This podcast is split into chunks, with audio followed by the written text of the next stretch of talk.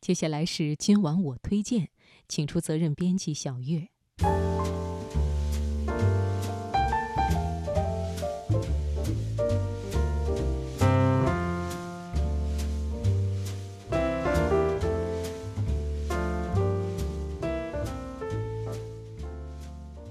如果说容貌是岁月对你的总结，那么家或许是对你日子的总结吧。细细的收纳，经由我们的双手，把家中每一样东西都摆放在最为合理的位置。当衣柜或者碗橱被打开的那一刻，不仅可以看到秩序和美，也能看到我们对生活的热情和理解。今晚我推荐，请听朱莉的文章《我的收纳哲学》，选自《中国妇女报》。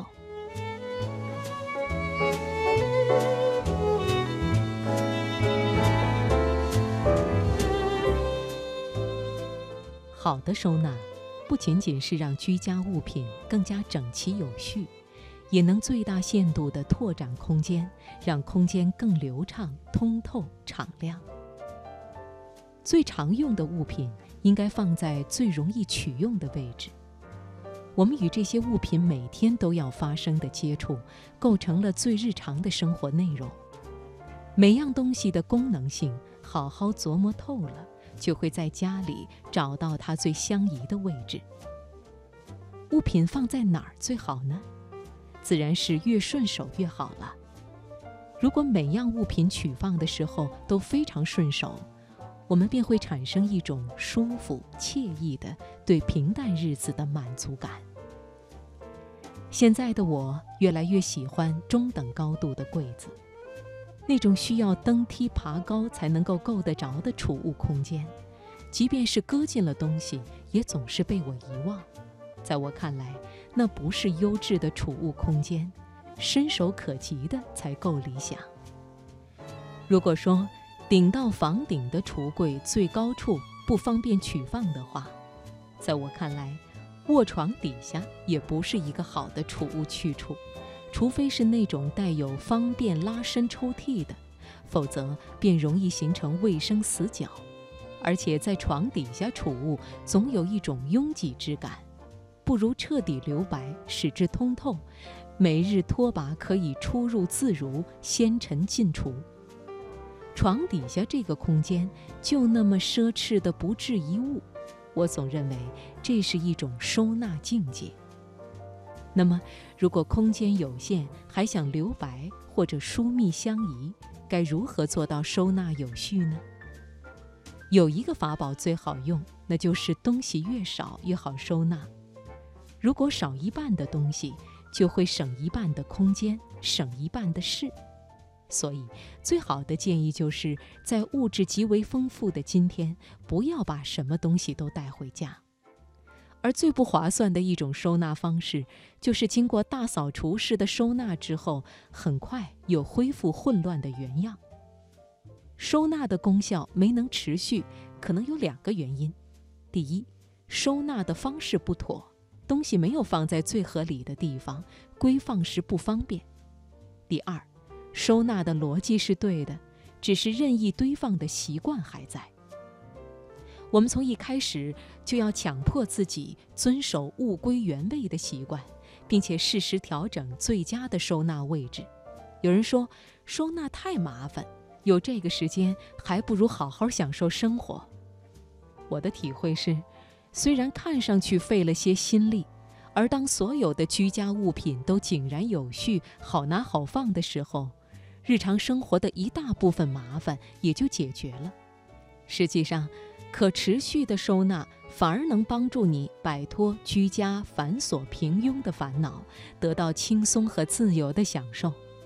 当然，要让收纳做到可持续，除了靠习惯的养成，也要做好收纳成果的维护。最好每天能拿出半小时到一小时，周末拿出半天，长假则要选择一个收纳日，并请拿出一点专业精神。把居家物品不断的设计和编辑，去掉那些不怎么吸引你，也不怎么被你理睬的部分，逐日的完善自己的收纳策略，精进收纳记忆，把杂乱拥挤的字句变成诗。如果说容貌是岁月对你的总结，那么家或许就是对你日子的总结。哪些东西是过日子根本就不需要的？收纳的过程可以让你有所体悟。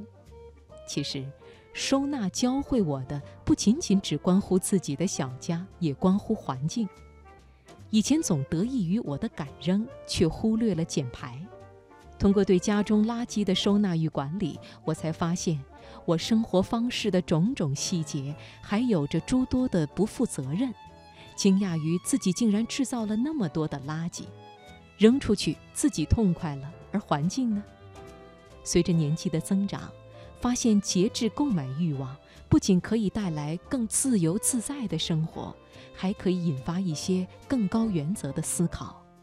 优美而简朴，才是一种值得继续并且会真正持续的生活。好好的收纳与幸福相关吗？哪种生活方式与我们是有益的？或许每个人的理解不尽相同。而我呢，想起译者徐迟在诵读《瓦尔登湖》时心境起伏变幻的妙处。在白昼的繁忙生活，我有时读它还读不进去，似乎我异常喜欢的这本书，忽然又不那么可爱可喜了，似乎觉得它什么好处也没有。可是。黄昏之后再读此书，则忽然又颇有味道，沁人心肺，动我衷肠。到了夜深人静、万籁无声之时，吟诵之下，不禁为之神往了。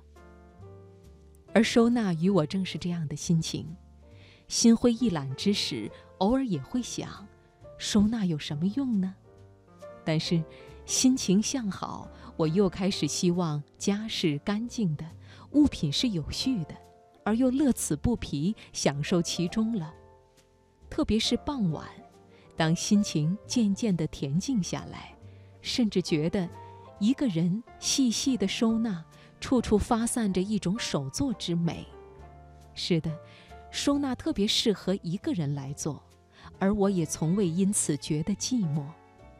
乐于此，但又无需受此束缚。反正收纳是过日子，宜细水长流。